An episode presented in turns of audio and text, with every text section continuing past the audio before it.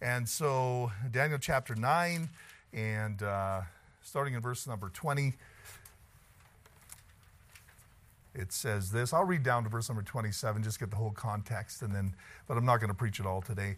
It says, And whilst I was speaking and praying and confessing my sin and the sin of my people Israel, and presenting my supplication before the Lord my God for the holy mountain of my God, yea, whilst I was speaking in prayer, even the man Gabriel, whom I had seen in the vision at the beginning, being caused to fly swiftly, touched me about the same time of the evening oblation. And he informed me and talked with me and said, Daniel, I am now come forth to give thee skill and understanding. At the beginning of thy supplications, the commandment came forth, and I am come to show thee, for thou art greatly beloved, therefore understand the matter and consider the vision. Seventy weeks are determined upon thy people and upon thy holy city, to finish the transgression and to make an end of sins, and to make reconciliation for iniquity, and to bring in everlasting righteousness, and to seal up the vision and prophecy, and to anoint the most holy. Those are the six uh, that we're talking about. Now, know therefore and understand that from the going forth of the commandment to restore and to build Jerusalem unto the Messiah the Prince shall be seven weeks, and threescore and two weeks the street shall be built again, and the wall even in troublous times. And after threescore and two weeks shall Messiah be cut off, but not for himself. And the people of the prince that shall come shall destroy the city and the sanctuary. That's talking about AD 70. And the end thereof shall be with a flood, and unto the end of the war desolations are determined. And he shall confirm the covenant with many for one week, and in the midst of the week he shall cause the sacrifice and the oblation to cease, and for the overspreading of abominations he shall make it desolate, even until the consummation and determined shall be poured upon the desolate. Let's pray. Father, I just ask that you would just help us as we get into this lesson today that, Lord, you would help us to learn something from. We're so grateful that you've given us the Word of God. Help us, Lord, to learn it today and to grow. And so, this chapter, it started, it's actually three different sections here. You, you have uh, Daniel discovering the number of weeks with Jeremiah's prophecy, and then you have the prayer of Daniel, and then, of course, you have the 70 week uh, vision and prophecy. And so, discovering the number of weeks that Israel would remain in servitude to Israel, he realized that the Lord had commanded the Sabbaths to be kept and that captivity or removal from the land to allow the land rest would be the result. And so, basically, why the captivity took place is they missed 70 years of Sabbaths. So, they were in the land for 800 years. 490 of those years, they were not, they were not allowing the land to rest on the seventh year. And so the Lord says, I'm going to keep you in captivity for those seven, 70 years. And then, of course, that, that means that it's 490 years that they weren't obeying the Lord. So when you get down to the, the 70 week pro- prophecy, it ends up being 490 years. And so you see how the Lord is very just and very uh, specific with his judgments. Amen.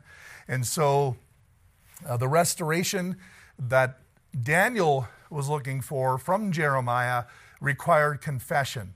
And we saw that last week, and I hope you uh, remember that, which Daniel immediately did in obedience to God's word. This vision was God's answer. So the 70 week vision is God's answer to, to Daniel's prayer. He, on the heels of that prayer, he gave this vision. So the next section of Daniel chapter 9 is one of the most important prophecies in the Old Testament, if not in the whole Bible, right here in Daniel chapter 9. It is really the keystone the center prophecy that keeps everything balanced in the scripture. That's why a lot of people talk about the rapture. They say, I believe this, that, or the other, and they don't even have a clue about Daniel chapter 9. Don't even listen to those guys. They don't even have a clue what they're talking about until you understand Old Testament prophecy and the keystone prophecy, which is the 70th week prophecy.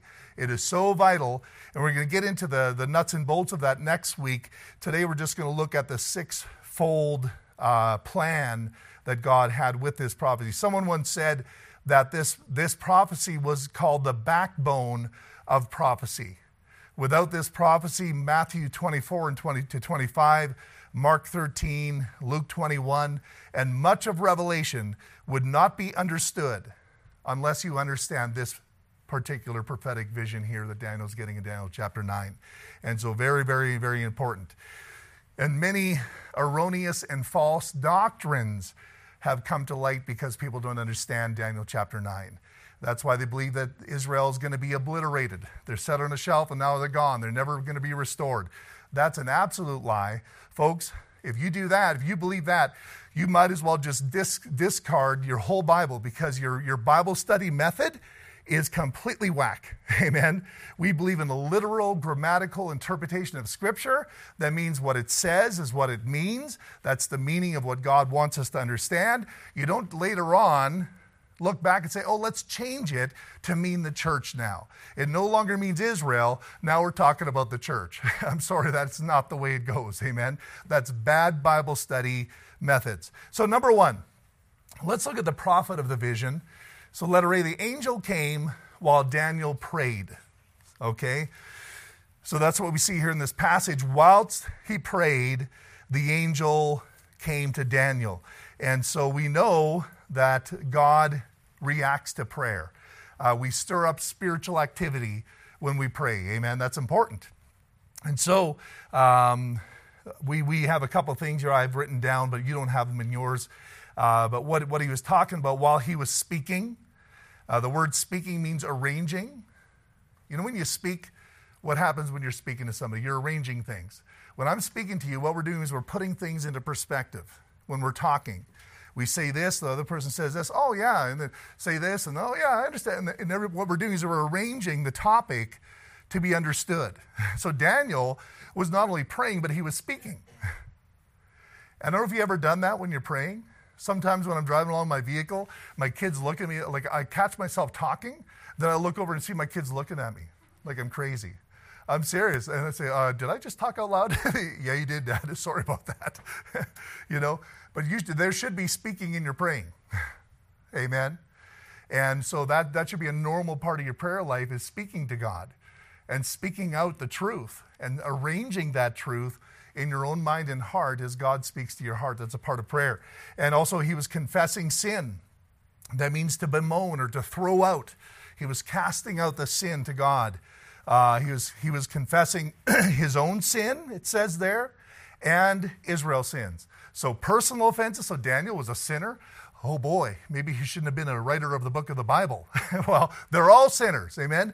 Every last one from Genesis to Revelation were sinners. And he understood that if God's going to do something here, I need to confess not just Israel's sin, but my personal sin as well. And so that's what he did. He did his own sin, his personal offenses, also Israel's sins, the national offenses. And interesting here, I want to point this out because it's important later. And whilst I was speaking and praying and confessing my sin, and the sin, I'll use next words, of my people, who's this people? Israel. Israel is, is his people. So, in the context of this passage, we know right now that the context he's referring to when he's saying my people is Israel. And that's the context of the whole chapter, all right? Just keep that in mind. So, number four, we also, well, you don't have this one, I didn't have room, but it also says, and presenting my supplication before the Lord my God for the holy mountain of my God. And, uh, and so basically, the holy mountain of God, we're talking about, he's, he's thinking about the future. He's thinking about Israel. He's thinking about that heavenly city. He's talking about uh, seeing uh, that king on that throne. He's talking about the holy mount of God in Israel. Amen. And his prayer means something. He wants to accomplish something. He wants to get his people back there, back within the will of God. And so, anyways, let's move on quickly. Letter B God's prophetic messenger is Gabriel. Gabriel. So it says, even the man Gabriel. So, yea, whilst I was yet speaking in prayer in verse 21, even the man Gabriel, whom I'd seen in the vision at the beginning, and he's referring to Daniel chapter 8, the ram and the he goat. Gabriel appeared at that point as well to give him understanding, but he saw him again in Daniel chapter 9. And so, number one, Gabriel is a chief angel that was sent to bring messages concerning the coming of Jesus Christ. So, when you look at the context of Gabriel, every time he's involved in the scripture, it always revolves around the birth of the Lord Jesus Christ. Always. Interesting. Uh, letter A Gabriel revealed the timeline to when the Messiah would be born. Not Daniel 9, verse 25. And it says, Now therefore, and understand that from the going forth of the command to restore and to build Jerusalem unto Messiah the Prince shall be seven weeks. So he's giving a timeline for Jesus Christ's birth. Amen. Now I understand you've heard preachers before mention the decree and so forth, and it's not talking about Messiah the Prince, his birth. They are mentioning that it's the entrance into Jerusalem on the donkey. That's what they say that's referring to. I don't believe so. And I'm going to teach you why I don't believe so. I believe what's happening here with the 70 week prophecy is he's giving us the, the time of Christ's birth. Unto Messiah the Prince is when Jesus was born. And that's why the wise men and the kings from the east, when they came, they knew the time because Daniel was from the east. Amen? And these wise men were from this place, all right? And so they went there understanding this because Daniel wrote it here in Babylon. And, uh, and I'll give you other reasons, but the problem is people look at the timeline and say it doesn't fit. It doesn't fit because there's too much time. But folks, there's a very interesting thing you can find there is if you will count up the time that Israel was actually building the temple, not just there, but building, it'll be exactly exactly 49 years. Exactly. You understand? See, that's why they say, oh, it can't be the decree of Cyrus. It's got to be the decree of Artaxerxes, the third king. well, I'm sorry. There was a lot of emphasis given to Cyrus in Isaiah, in Jeremiah. I mean, Cyrus is the man. That's the decree that was given that kicked off this whole prophecy, is Cyrus's decree. Amen? And we'll look at that later. Uh, letter B, uh, Gabriel announced to Zacharias the birth of John the Baptist, the forerunner of Christ. So there was Gabriel again. What was he doing there? He was announcing the birth of John. Why? Because John was the herald of Jesus Christ. There we have Gabriel again. All right? And the Bible says that in Luke 1, verse 17, he shall go before him in the spirit and power of Elias to turn the hearts of the fathers to the children, and the disobedient to the wisdom of the just, to make ready a people prepared for the Lord. And Zacharias said unto the angel, Whereby shall I know this? For I am an old man, and my wife well stricken in years. And the angel answering said unto him, I am Gabriel, that stand in the presence of God. Whoo! This is a big deal, Zacharias. Don't you be talking against this right now. I just came from the throne room of God. Amen. You just better know your place here.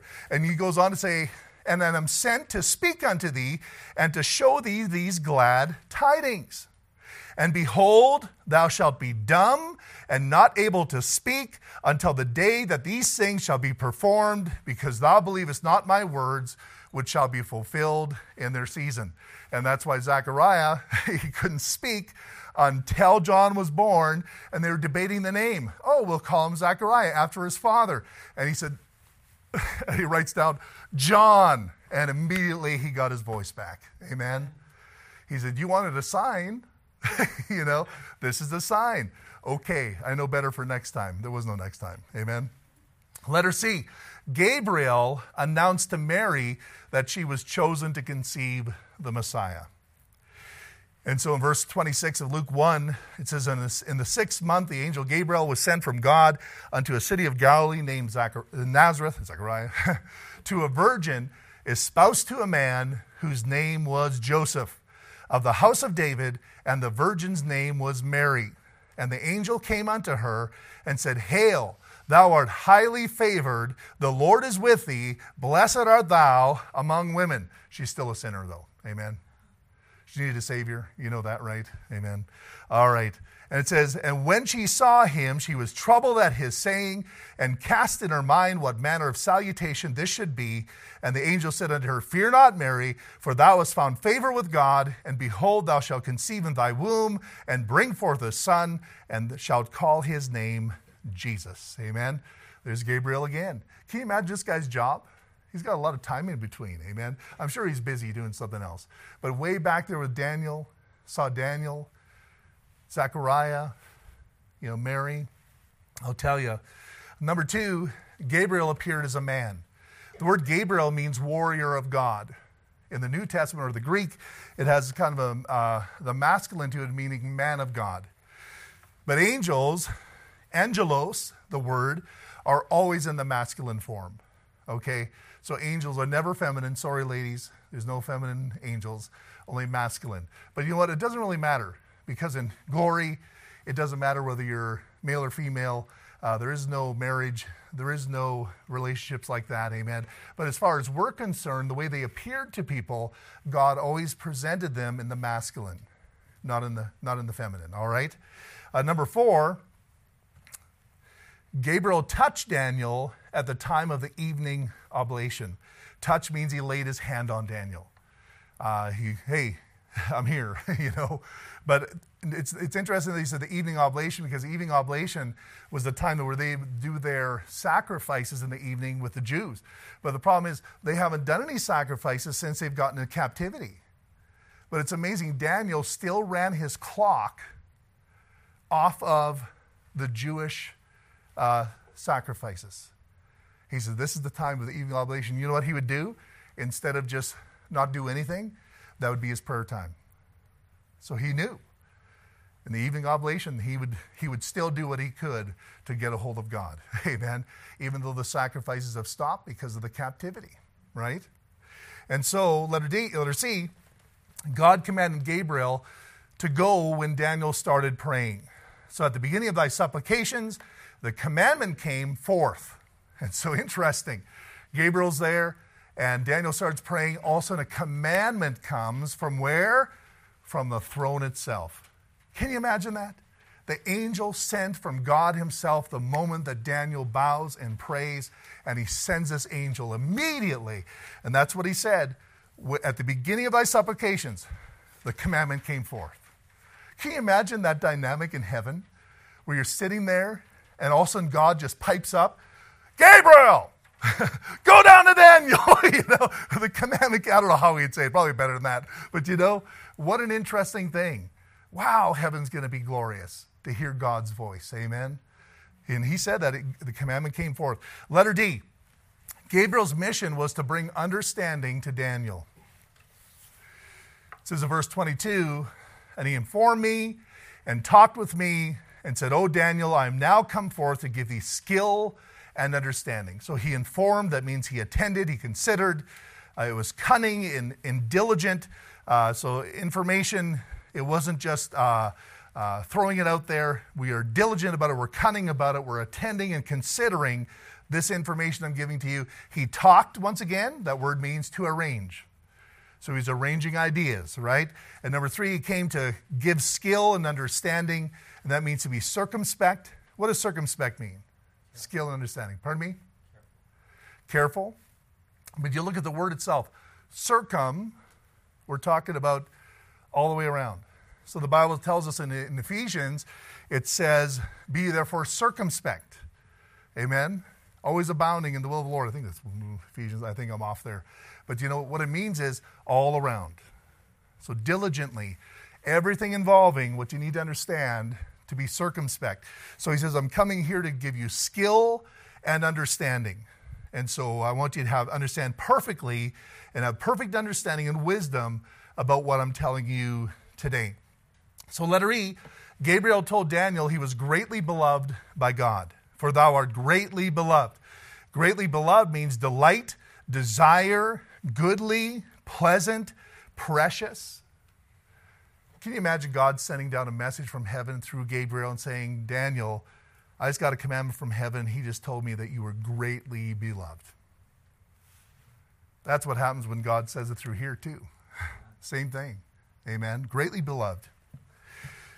Because Daniel loved God, trusted God, obeyed God, God delighted in Daniel and was pleased with him.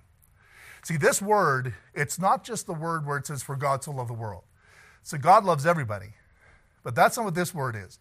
This word is a special word. He says, Daniel, you are greatly beloved, not just because God loves the world. you are greatly beloved because you are pleasant to me. You are precious. Like, who else would seek the understanding from Scripture, and then go to the Lord in prayer immediately when he understood. God's just watching this thing. He sees Daniel reading, understanding, seeking the meaning of Jeremiah's prophecy. He begins to understand it. He knows Leviticus. He knows all these things that are supposed to be said there. And he knows we're supposed to pray and repent. And God looks at Daniel. Daniel bows his head in obedience to the word of God. And God says, Gabriel, go down there. Tell him I love him. Tell him I, he's greatly beloved. Amen. But I'll tell you something. Folks, when we want to do right, God has that attitude towards us too. But you want to do wrong, the Bible says his face is against those that do evil. Against, not for them. Amen. And so I love that. I want to be greatly beloved too. I don't know about you. Because Daniel loved God, he was greatly beloved. God gives understanding to those that please him. And that's why in John 7, verse 16, it says, Jesus answered them and said, My doctrine is not mine, but his that sent me. If any man will do his will, he shall know of the doctrine, whether it be of God or whether I speak of myself. That means those that are obedient will understand the will of God. Those that are not obedient, they're always trying to put the pieces together. I don't understand this. Well, do what you know, to, do what you know to do, and then God will give you the rest of the puzzle. Amen. But you got to start with obedience. If you're not going to obey, I don't care how smart you think you are or how much school you got, you know nothing about the will of God. You've got to start doing the will of God to know the will of God. Amen. Anyways, number two, the people of the vision. It says 70 weeks are determined upon, what's that word, those two words? Thy people. Now, who's he talking to here? Daniel. Daniel just said, Hey, thy people Israel. These are my people Israel. So the angel saying, Thy people, who's he talking about? Israel. Context is Israel. That's important. So, letter A, Daniel's people, Israel. Okay? Determined upon thy people and upon thy holy city. What's his holy city? Airdrie, Alberta? Jerusalem. You know what? Jerusalem's a holy city, but you know what? It's not your holy city. Have you ever, you know, lived your life saying, oh, that's my holy city? You know, the Jews live every day believing that that city is their holy city.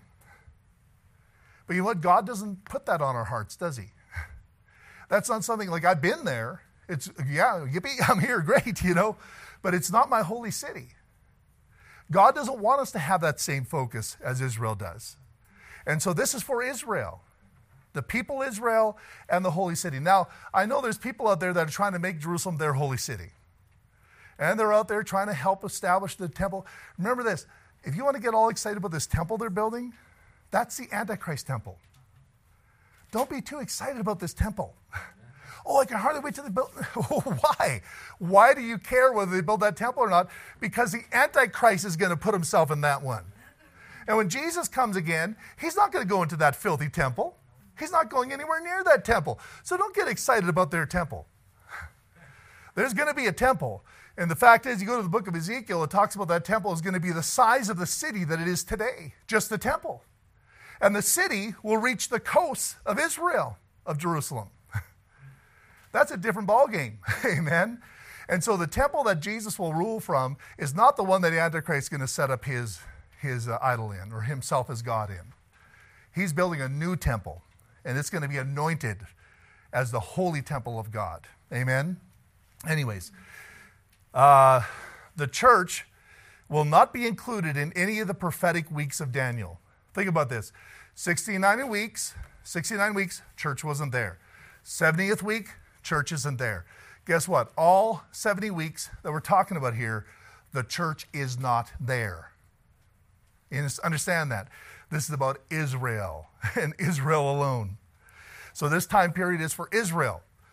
The church was instituted after the 69th week and will be removed before the 70th week begins. This period or gap or pause in the 70 week prophecy is where the church reaches the world with the gospel before the Lord turns his attention back to Israel. That's where we are right now, right in this little interlude between the 69th and 70th week. And we'll look at that next week. All right? So the timetable of the 70 week prophecy is based on Israel alone. They lost dominion to the Gentiles. The whole reason for the 70 week prophecy is because Israel worshiped idols and God took them out of their land. That was a nation that was supposed to be the ruling nation of the world. It was supposed to be a world empire. Just like Babylon, Persia, Grecia, Rome, Israel was supposed to have that spot, but because they did not let God be in charge of their lives, God says, I cannot ha- let you have dominion. I'm going to put you under Gentile dominion, and that's going to be for 70 weeks, 490 years. Amen? So it's all about Israel. And the church is not Israel. you know, 1 Corinthians 10 32 says this Give none offense, neither to the Jews, nor to the Gentiles nor to the church of God. Three groups, these are three people groups in the Bible the Jews, the Gentiles, and the church of God. Until Genesis chapter 10 or 12, you only have one group that exists, and that is what? The Gentiles. In fact, you don't have any mention of Israel or Jews until Genesis chapter 12. Why? Because Abraham was the first founder of Israel based on what? How did that, was it by their language? You know, at Babel, God created na- nations based on languages. So they're building this big temple to heaven, and also their languages got con- confounded, and also they couldn't understand each other. So what happened? Well, they said, I can understand that guy over there. I don't know why. you know? So they went and hung out with him for a little while. So what happened is these people began to segregate in different languages and they spread out throughout the world. Amen? So the Lord developed nations based upon languages, except for one nation Israel. Israel was a nation that God built upon what? A covenant. And he says, This will be your people. They'll be like the sand of the sea. Amen. Based on faith and based on the physical lineage of Abraham. Amen? And so, anyways, um, so the, the, the, the, uh, the Jews, the Gentiles, the Church of God, these are the three people groups of the Bible. It's good to remember that when you're studying Scripture. Uh, Galatians 3.27, it says this, For as many of you as have been baptized into Christ have put on Christ. And that baptism is not water baptism. That's your placement into Christ at the cross, at his death baptized into his death, You're buried with him, you rose with him. All right? Then it says, There is neither Jew nor Greek, there's neither bond nor free, there's neither male nor female, for you all one in Christ Jesus. So, in this dispensation, in this interlude of time, if a Jew gets saved, they get placed into the body of Christ. They no longer have their identity as a Jew as far as the biblical identity. now they got the identity as the body of Christ. There's neither Jew nor Greek. That middle wall of partition has been taken down. Amen.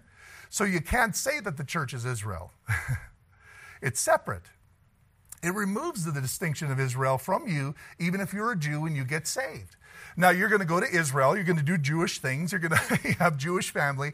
But as far as the biblical definition of what a Jew is, if the Lord would come and, and so forth, you would be taken out in the rapture with the rest of the body of Christ.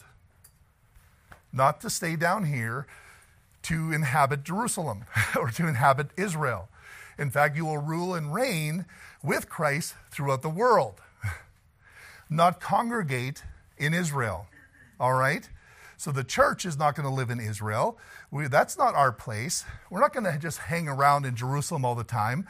We're actually going to be throughout the world, being a mayor, being a uh, uh, counselor, whatever it is, throughout the world at some place, some geographical location on this very globe, the one you're on right now, the dirt you're walking on right now for a thousand years. After that, there's a new heaven and new earth. Amen. But this one, the Lord is going to designate rewards by authority and cities that he'll get you to maybe a mayor or a, uh, maybe you'll be a premier or a prime minister or a president or a czar or whatever you want to call him. I don't know. Amen. So, letter A Israel is referring to the 12 sons, tribes of Jacob, Israel. So, Jacob is Israel by birth. So, when you say the people of Israel, what are you saying? The people of Jacob. Jacob's name was changed to Israel. So, whenever they say the nation of Israel, they're saying the nation of Jacob. All right? So that's important because you have never been identified with Jacob. In fact, the Bible tells in 1 Chronicles 16 13, O ye seed of Israel, his servant, ye children of Jacob, his chosen ones.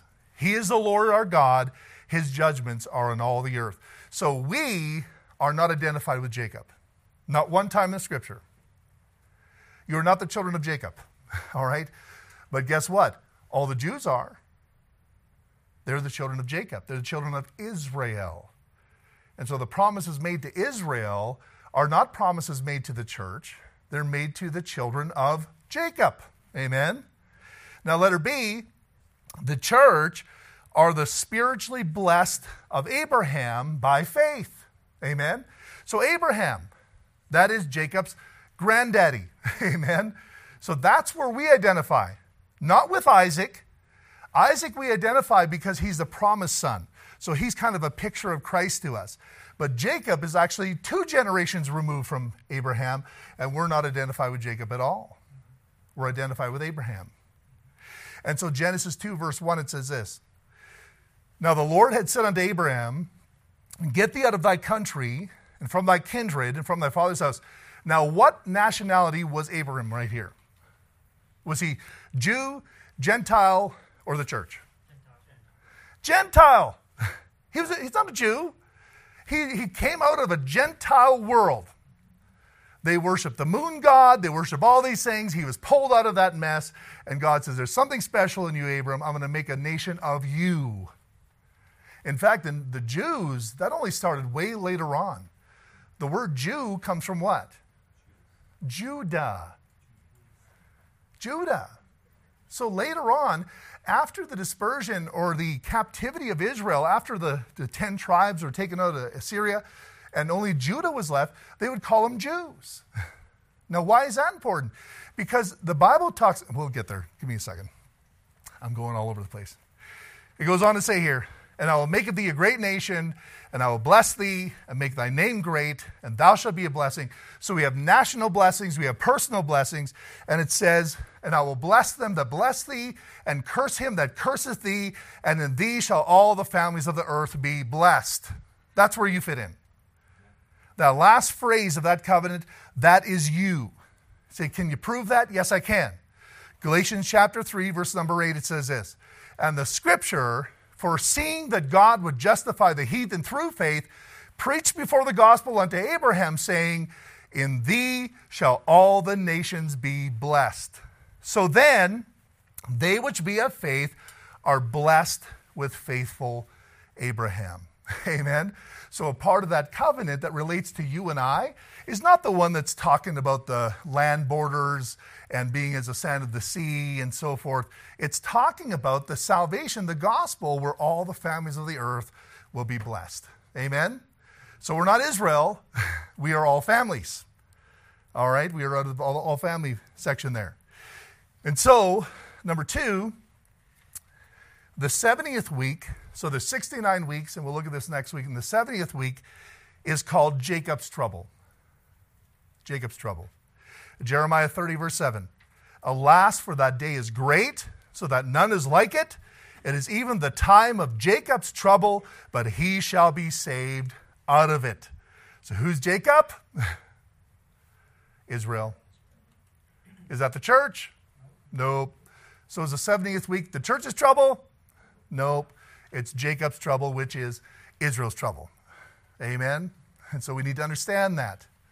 Number three, those that are of true Israel will be saved at the end of the tribulation. So, just because you're born physically through Jacob or one of the tribes down and so forth does not mean that you're automatically saved. There are Jews in hell. Many, many, many, many. Or should I say Israelites in hell? Romans 11, it says this, verse 23. And they also, if they abide not still in unbelief, shall be grafted in, for God is able to graft them in again. For if thou wert cut off the olive tree, which is wild by nature, and wert graft contrary to nature into a good olive tree, how much more shall these, who's these? Israel, which be of the natural branches, be graft into their own olive tree. So, in other words, the olive tree, what is it doing? Well, it's producing olives for God. Amen. This olive tree was designated for Israel. The branches were Israel. But what God did, because they rejected the Messiah, He says, I'm getting rid of your branches. And we're going to graft in different branches. Amen. But He says, guess what? Guess what's coming back? The old branches. I'm putting them back into the, the olive tree. And that's talking about the restoration for the millennial reign. Amen. They, they will be saved. Goes on to say, For I would not, brethren, that you should be ignorant of this mystery, lest you should be wise in your own conceits, that blindness in part has happened to Israel until the fullness of the Gentiles be come in. So, Israel is blind until. So that does not mean that Israel is gone and never coming back. It's actually giving you a time frame here that they are living in a time of blindness until. Amen? And then they'll be grafted back into the olive tree again. you see? So these people that believe that, that somehow Israel is not going to be re- restored, they are very poor Bible students. very poor. And very poor uh, methodology in their Bible study. And so, anyways, the fullness of the Gentiles is when all these, these empires and so forth are going to be dealt with, and Israel will be placed back as that ruling nation and have dominion once again. And so, and it says, and so all Israel shall be saved. As it is written, there shall come out of Sion the deliverer, and shall turn away ungodliness from Jacob. For this is my covenant unto them when I shall take away their sins. As concerning the gospel, they are enemies for your sake, but as touching the election, they are beloved for your father's sake. So there again, you see the two groups again. Who's the enemies? The church? No, no, no. The enemies are these Israelites. So they are out there preaching the first century. Who is the one opposing them? The Jews. He says they're your enemies. But he says, as far as touching the election, they are beloved for the Father's sake. So he didn't just trash them and say their purpose is over, we're not going to put them back. No, they, those, that group has always existed and will always exist. And at the end of the 70th week, they're going to be saved. Amen? And that's a good thing. And so, let's see here. I'll read Jeremiah 24 6. It says, for I will set mine eyes upon them for good, and I will bring them again to this land, and I will build them and not pull them down. I will plant them and not pluck them up, and I will give them an heart to know me, that I am the Lord, and they shall be my people, and I will be their God, for they shall return unto me with their whole heart. Amen. Salvation of Israel. Romans 2, this is really good. I like this one. Romans 2, verse 28, it says this For he is not a Jew, which is one outwardly Neither is that circumcision which is outward in the flesh. But he is a Jew, which is one inwardly. And circumcision is out of the heart, in the spirit, not in the letter, whose praise is not of man, but of God. So, folks, this is not talking about the church. This is not talking about you. You are not a Jew. All right? What he's referring to here, he's talking, he's giving you a definition of what a real Jew is. A real Jew has a physical lineage, but a real Jew also has a spiritual lineage. They're the only ones that are going to be saved. There's no Jew that just can claim physical lineage and say, oh, I'm going to be in that ruling nation. Not one. But if they have that physical lineage and they have trusted the Messiah, See, without the Messiah, there's no fulfillment of promise. You figure all the promises given in the Old Testament, all the covenants, even the Abrahamic covenant, none of them will be fulfilled without Jesus coming. And when Jesus Christ comes, they'll all be fulfilled just like that, just kaboom, like that.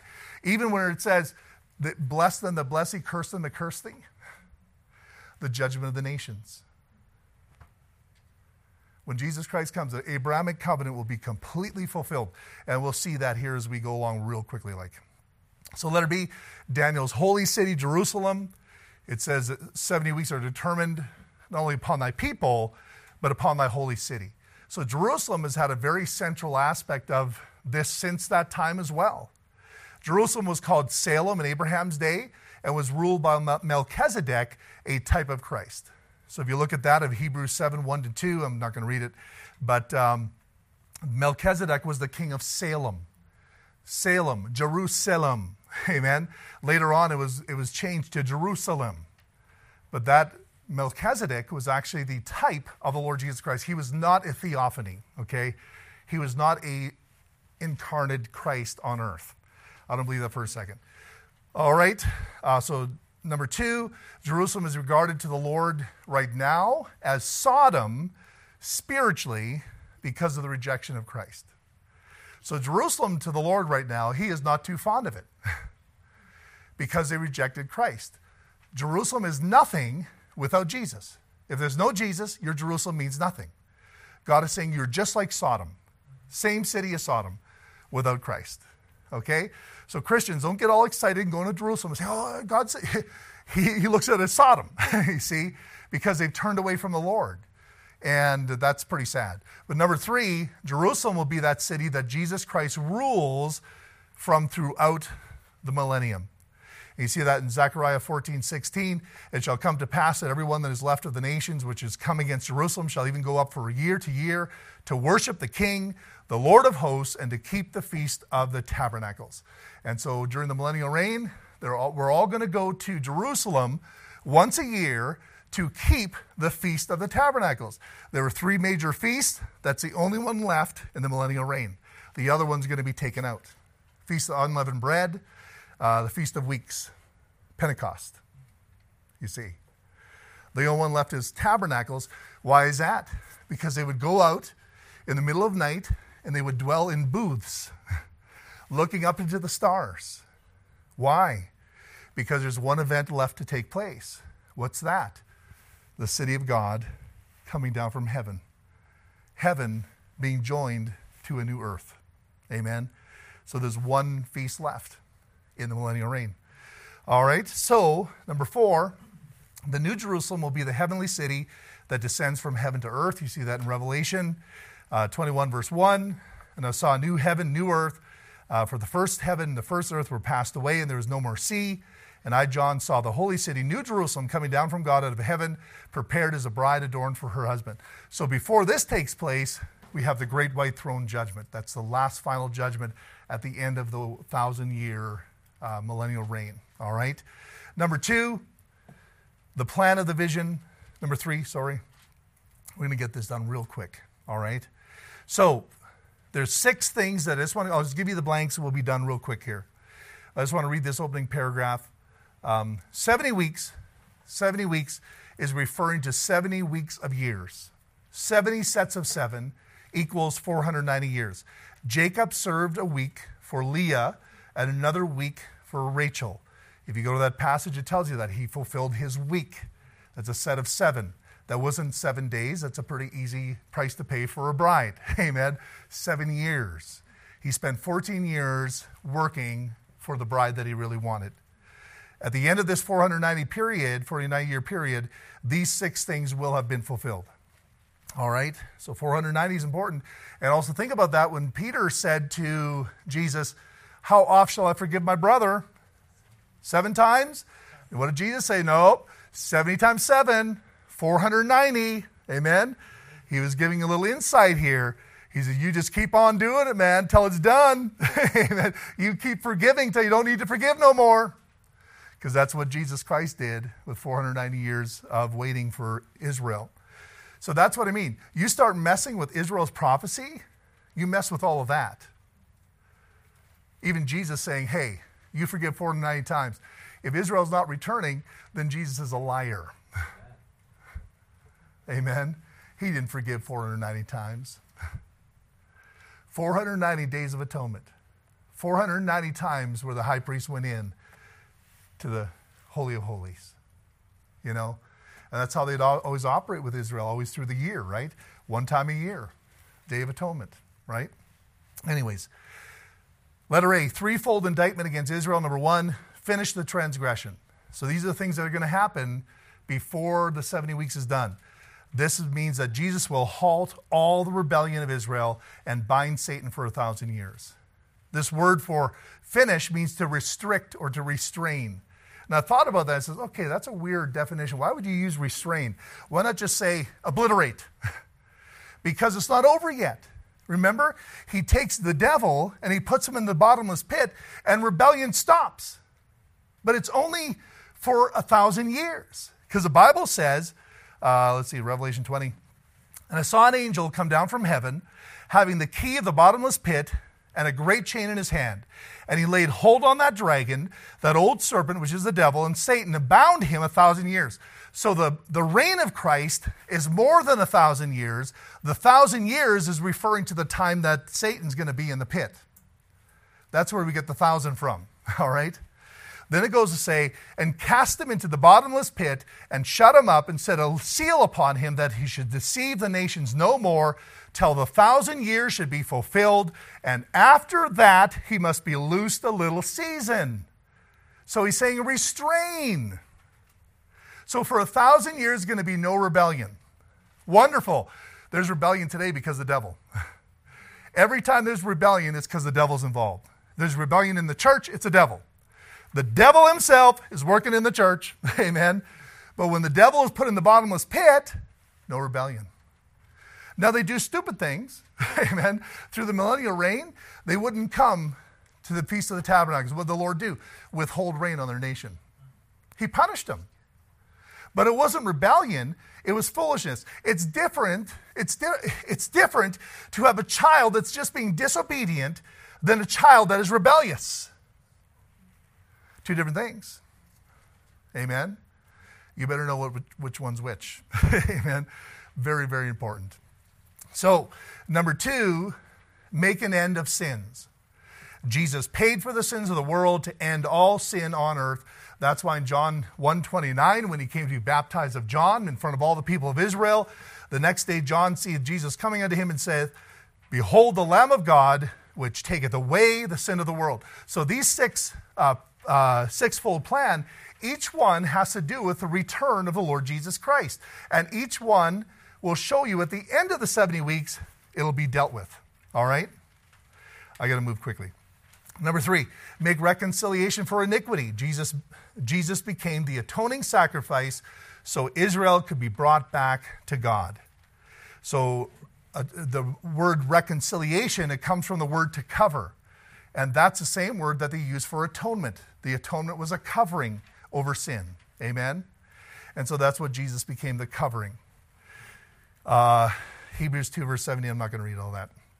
But it says in Colossians 1.21, And you that were sometime alienated and enemies in your mind by wicked works, yet now he hath reconciled in the body of his flesh through death to present you holy and unblameable and unreprovable in his sight. All right? Let's move to the next one. I got lots of verses there. You can look at those at home. Letter B, threefold blessing to Israel. Number one, he's going to bring in everlasting righteousness. This means that Jesus will usher in a kingdom of righteousness. It's talking about the millennial reign. Uh, that's very good. Uh, the Bible says in Isaiah 32, verse 1 Behold, a king shall reign in righteousness, and princes shall rule in judgment. Did you have that blank there? Was there a blank? There is no blank? Okay, that's good. And so the king shall reign in righteousness. But not only that, well, I'll read you Jeremiah 23 5. Behold, the days come, saith the Lord, that I'll raise unto David a righteous branch, and a king shall reign and prosper, and shall execute judgment and justice in the earth. And in his days Judah shall be saved, and Israel shall dwell safely, and this is his name whereby he shall be called the Lord our righteousness. Amen. But not just him being the Lord of righteousness, but also his people. And that's where Jeremiah 31, verse 33, it says, But this shall be the covenant that I will make with the house of Israel. After those days, saith the Lord, I will put my law in their inward parts and write it in their hearts and will be their God, and they shall be my people. And they shall teach no more every man his neighbor, and every man his brother, saying, Know the Lord, for they shall all know me, from the least of them unto the greatest of them, saith the Lord, for I will forgive their iniquity, and I'll remember their sins no more. And so, righteousness is purity of heart, a rectitude of life, conformity of heart, and life to the divine law. Amen? Righteousness is where finally your heart has been conformed to the divine law of God. And that's what he's going to usher in. Amen, with that kingdom. Anyways, number one, number two, it says, seal up the vision and the prophecy. All prophecy concerning Israel and its restoration will be fulfilled at Christ's return. Understand that. At his return, Abrahamic covenant, Davidic covenant, uh, the, the Palestinian covenant, the land covenant, all those covenants will be fulfilled in one second, just like that. Amen. That's a pretty good thing. Uh, it says seal up. That means close up. Close up the vision, the sight, a revelation from God, an appearance or exhibition of something supernaturally presented to the minds of the prophets. And prophecy is a foretelling, a prediction, or de- declaration of something to come. So, what it's saying is, at the end of that 70th, 70th week, all the prophecies will be closed, sealed up, closed up. Amen? That's pretty important at the end of that 70th week. So, number three, and finally, anoint the most holy. Jesus Christ will be anointed as king in his temple. Amen. So a lot of people think, okay, anoint the most holy. They say maybe it's talking about the temple. And okay, uh, I don't mind you saying that, but I, I, I don't like that. I like it's it's every aspect of this has been around Jesus Christ, and I think this one is the crown of all of them. This is Jesus Christ. But I'll give it to you, he'll be in his temple. I'll give you that much. Amen. But the anointing is for Jesus Christ, the Son of God, being the King of righteousness, sitting on his throne in the temple in Jerusalem. Amen. That's what I believe this is talking about here. All right. And so, um, Zechariah 9 9, rejoice greatly, O daughter of Zion. Shout, O daughter of Jerusalem. Behold, thy king cometh unto thee. He is just and having salvation, lowly and riding upon an ass and upon a colt, the foal of an ass.